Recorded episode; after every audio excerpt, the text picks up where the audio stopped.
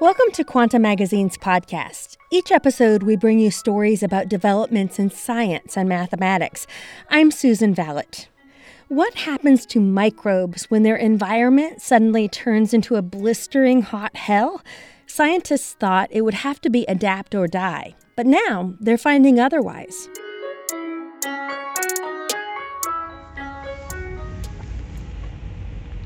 Microbiologist Tammy Tobin drives her aging Prius through Centralia, Pennsylvania, as her windshield wipers fend off sleet. The highway through this part of town is lined with trees and overgrown lots. Tobin points out how the neighborhood has changed. When I first started working out here, there was a store right here on the corner. Um, yeah, this was all residential. Just past the intersection of Center and Locust, Tobin hangs a right, heading to the base of a grassy slope behind a cemetery. Pull in here, then, take you through some of our sampling areas. This hillside in eastern Pennsylvania looks like any other, but nearly 50 meters beneath our feet lurks a hidden menace. Centralia is burning or rather, the coal seam under what used to be the town of Centralia is burning.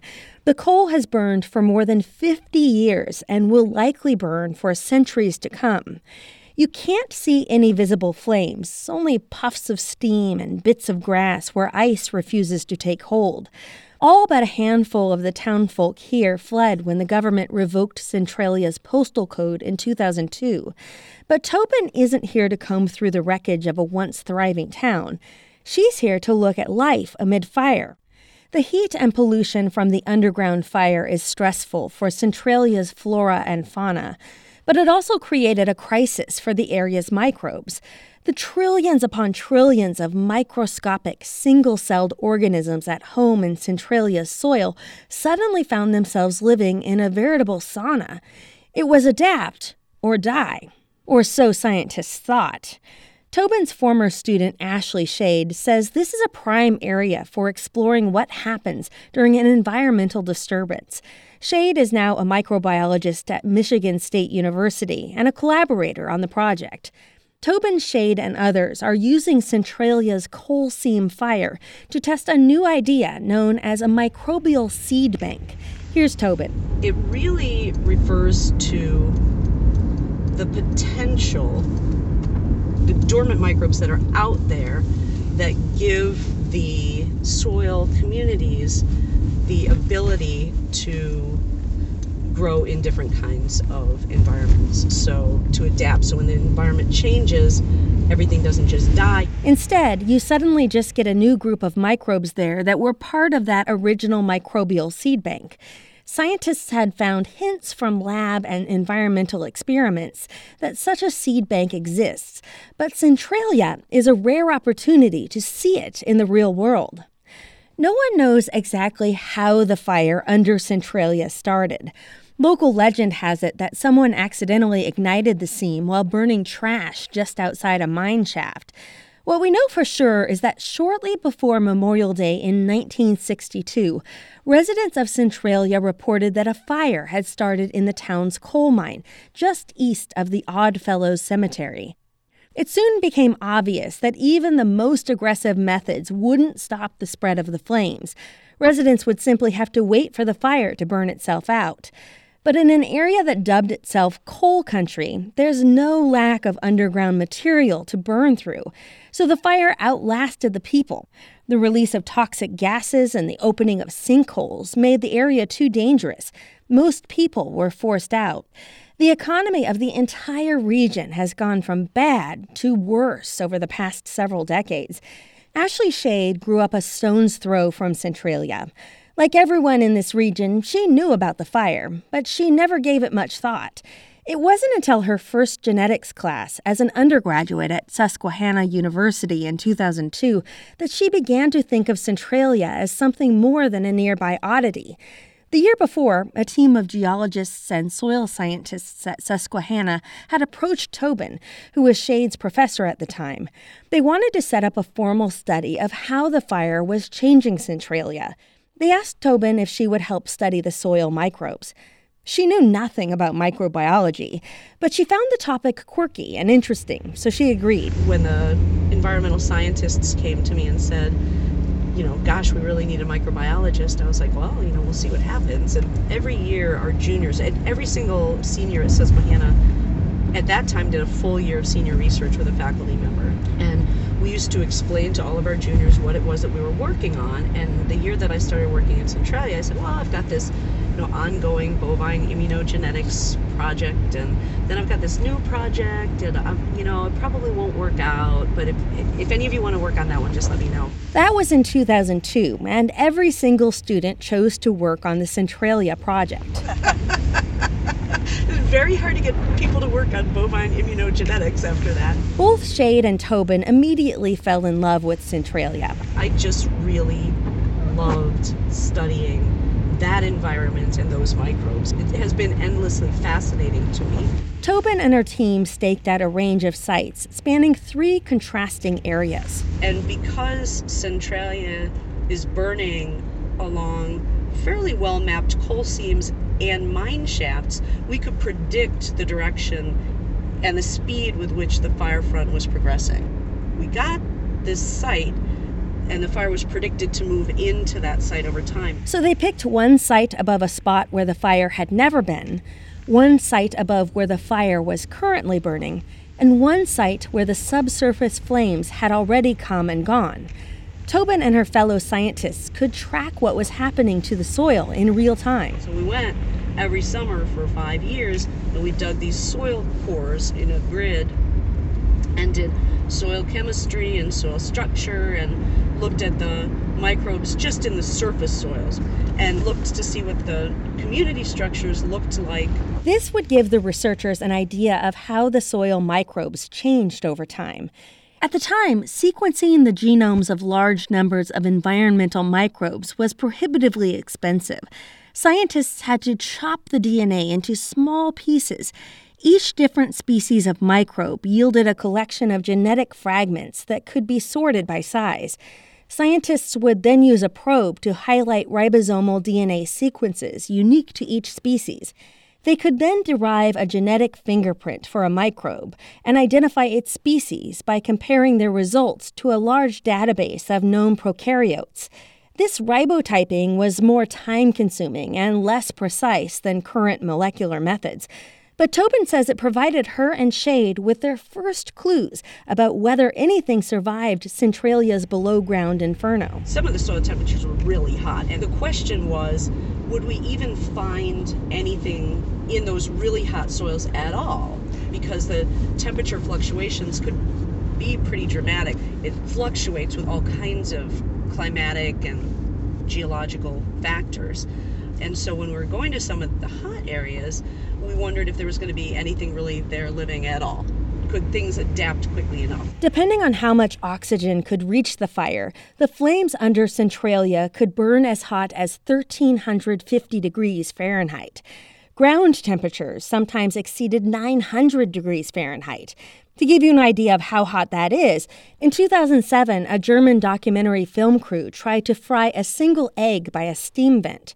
The egg didn't fry. Instead, the hot soil charred it beyond recognition before the crew could even frame their shot. Under such extreme conditions, Tobin says it was entirely possible that nothing had survived. But to her delight, she was wrong. In a 2005 study in the journal Soil Science, Tobin and her colleagues showed that microbes don't just survive in the soil above actively burning areas. Some species actually thrive there. The overall level of diversity was the same in hot areas, with temperatures ranging between 90 to 170 degrees Fahrenheit, as in areas that fire had yet to reach.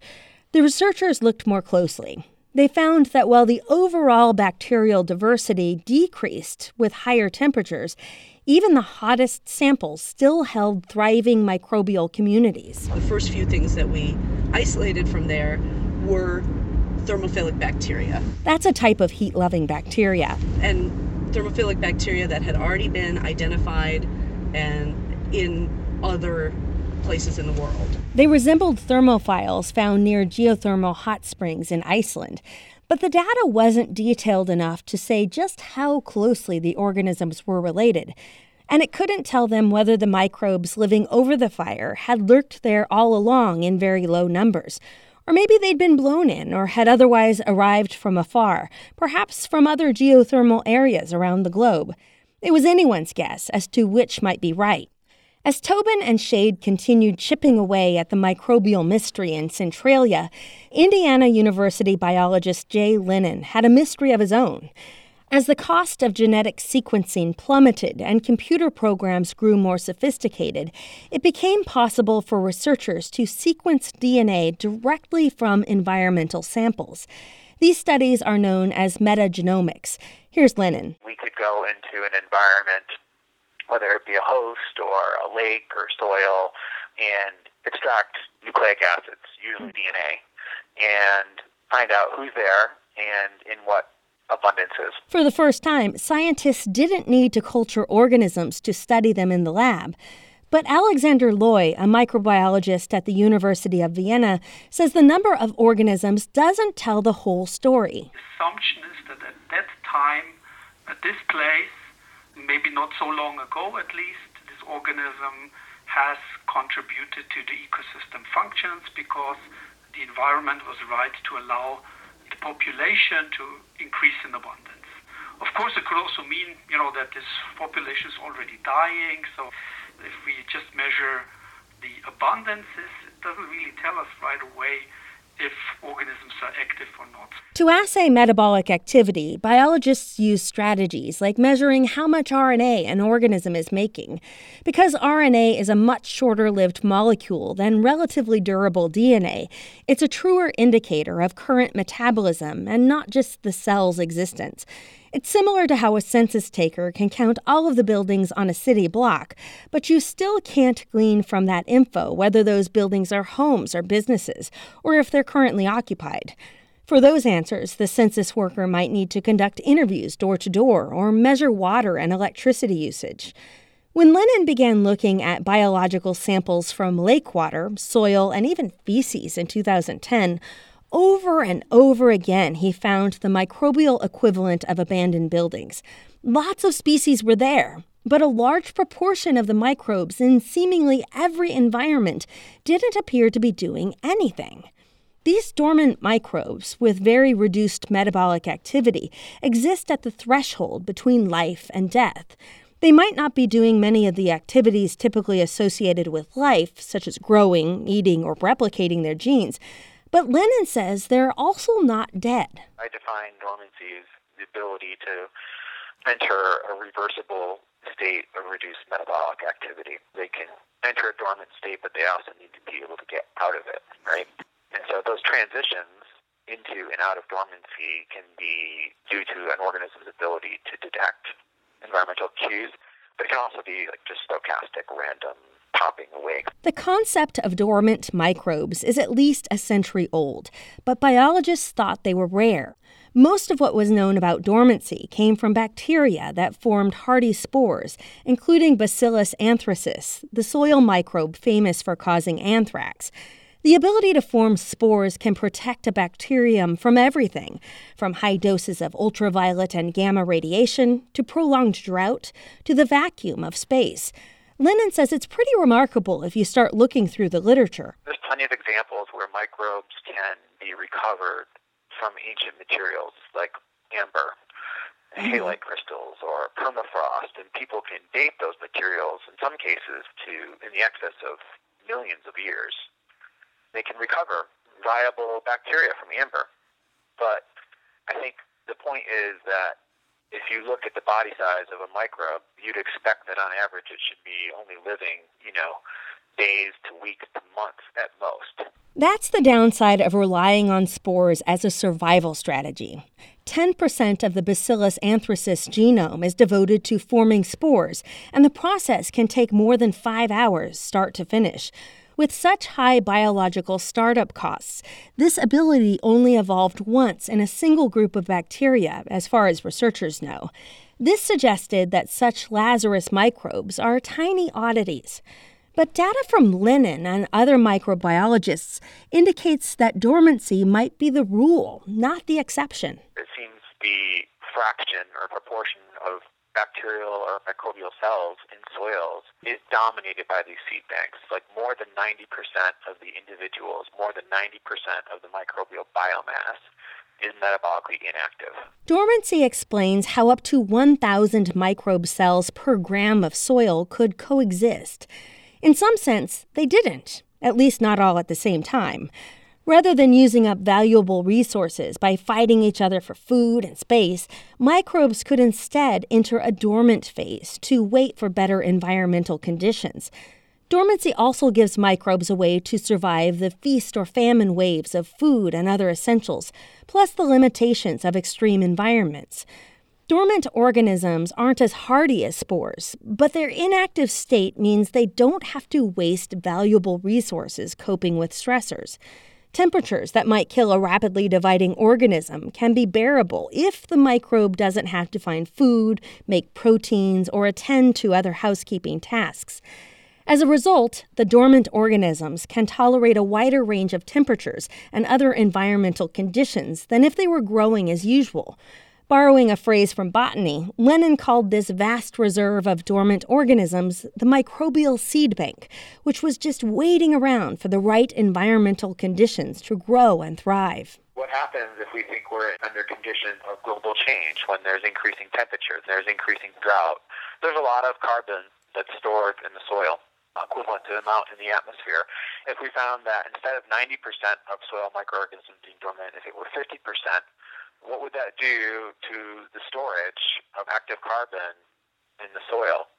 Would that matter for understanding fluxes? And if you really started to scale up, could that potentially be important for ecosystems at regional, landscape, or global scales? I don't know for sure the answers to those questions, but we know that microbes are important. Scientists used to believe that the soil microbes found in the deserts of Antarctica were the same as those found in the Amazon rainforest, but studies showed that soil microbes are highly adapted to local conditions.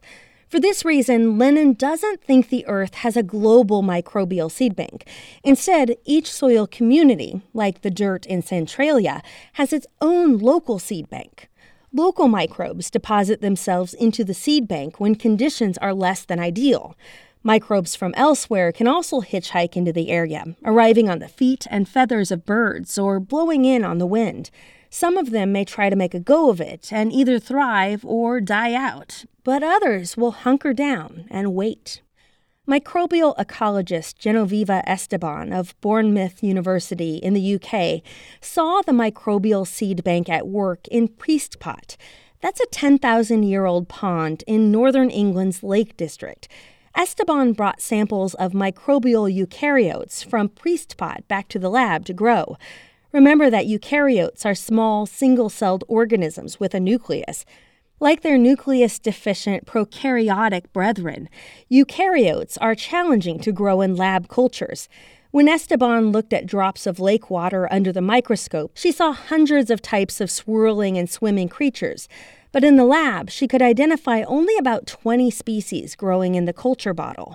Then she divided the culture and grew it in a range of environments. We really squeezed our imagination, saying, well, what, what else can we try in order to find as many, to encourage as many microbes as possible to come out of the seed bank? Three months later, Esteban had 135 species.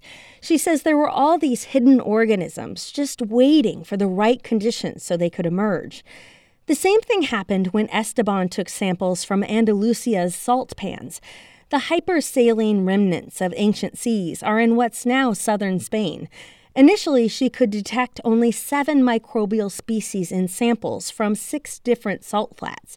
She gradually diluted the samples and let them grow for five weeks or more, and the number of species shot up to 95. What the seed bank is going to achieve, if you like, is that ecosystem function will never stop because there is a constant turnover of species and there is a constant change in the microbial community.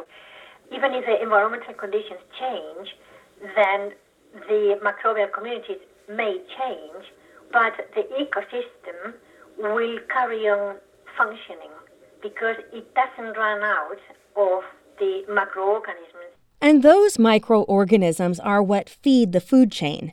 In a sense, Esteban's deliberate environmental manipulations mimicked what happens when conditions shift in the natural world, including what happens as the climate continues to warm. High in the Alaskan Arctic, Janet Jansson, a microbiologist at Pacific Northwest National Laboratory, has tracked how global warming affects microbes in Hess Creek. For thousands of years, the subsurface soil in the area had been permanently frozen. But global warming is changing that, causing the underground soil layers to begin to thaw. In results published in Nature in 2011, Jansson found that after thawing a sample for just 48 hours, she could begin to see a shift in the community's DNA. This hinted at a rise in the abundance of carbon eating bacteria, eking out a living by using iron as an energy source. This isn't the usual type of microbe found in the permafrost. Later sampling of both thawed and frozen sites, backed up by RNA analysis, confirmed that the DNA wasn't lying. In the thawed soil, the iron reducing microbes had been largely replaced by others using organic carbon for food.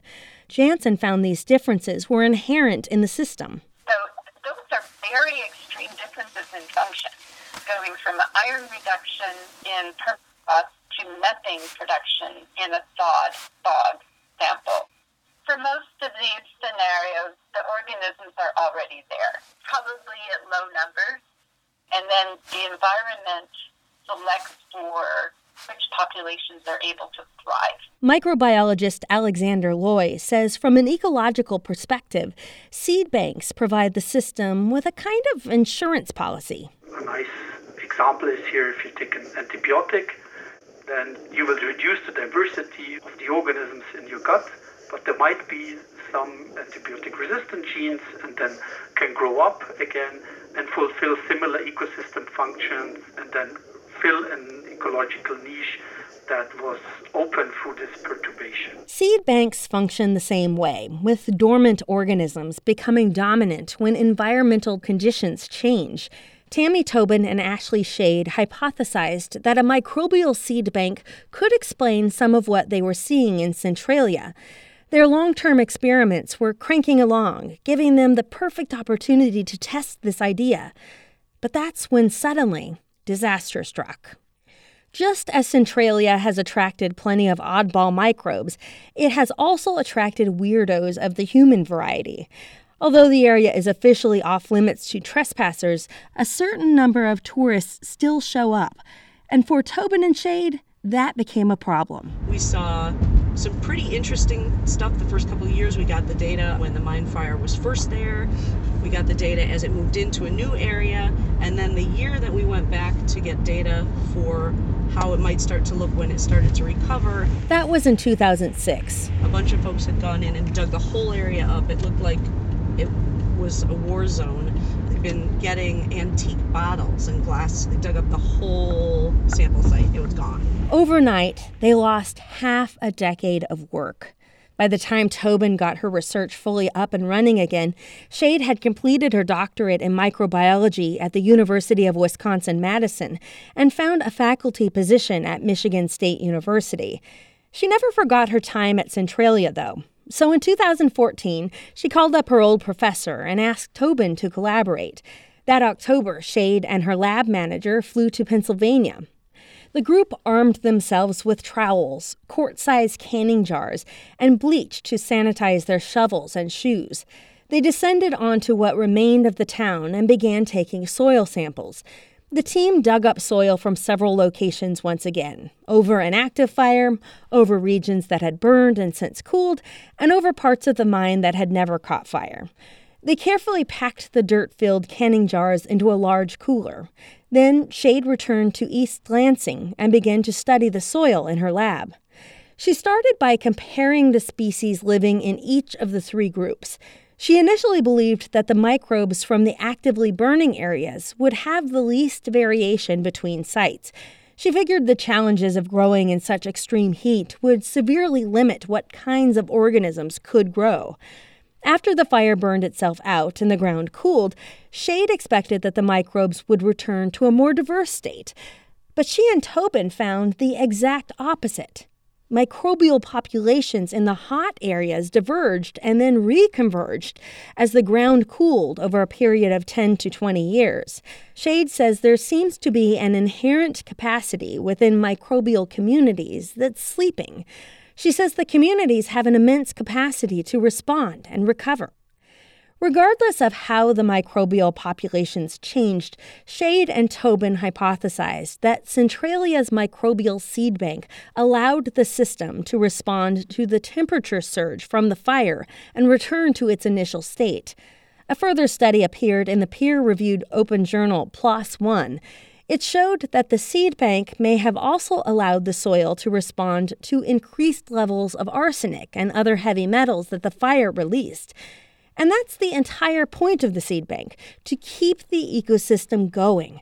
Biologist Jay Lennon says the process also benefits individual species. They're not cranking out and replicating and dividing. They're at the razor edge of life and death. Lennon says that means going dormant is better than dying. Exactly what triggers this dormancy remains unclear, though, and scientists don't know whether the entire population of a microbe species will opt for dormancy or if some might become dormant as a way to help their brethren that try to make a go of it.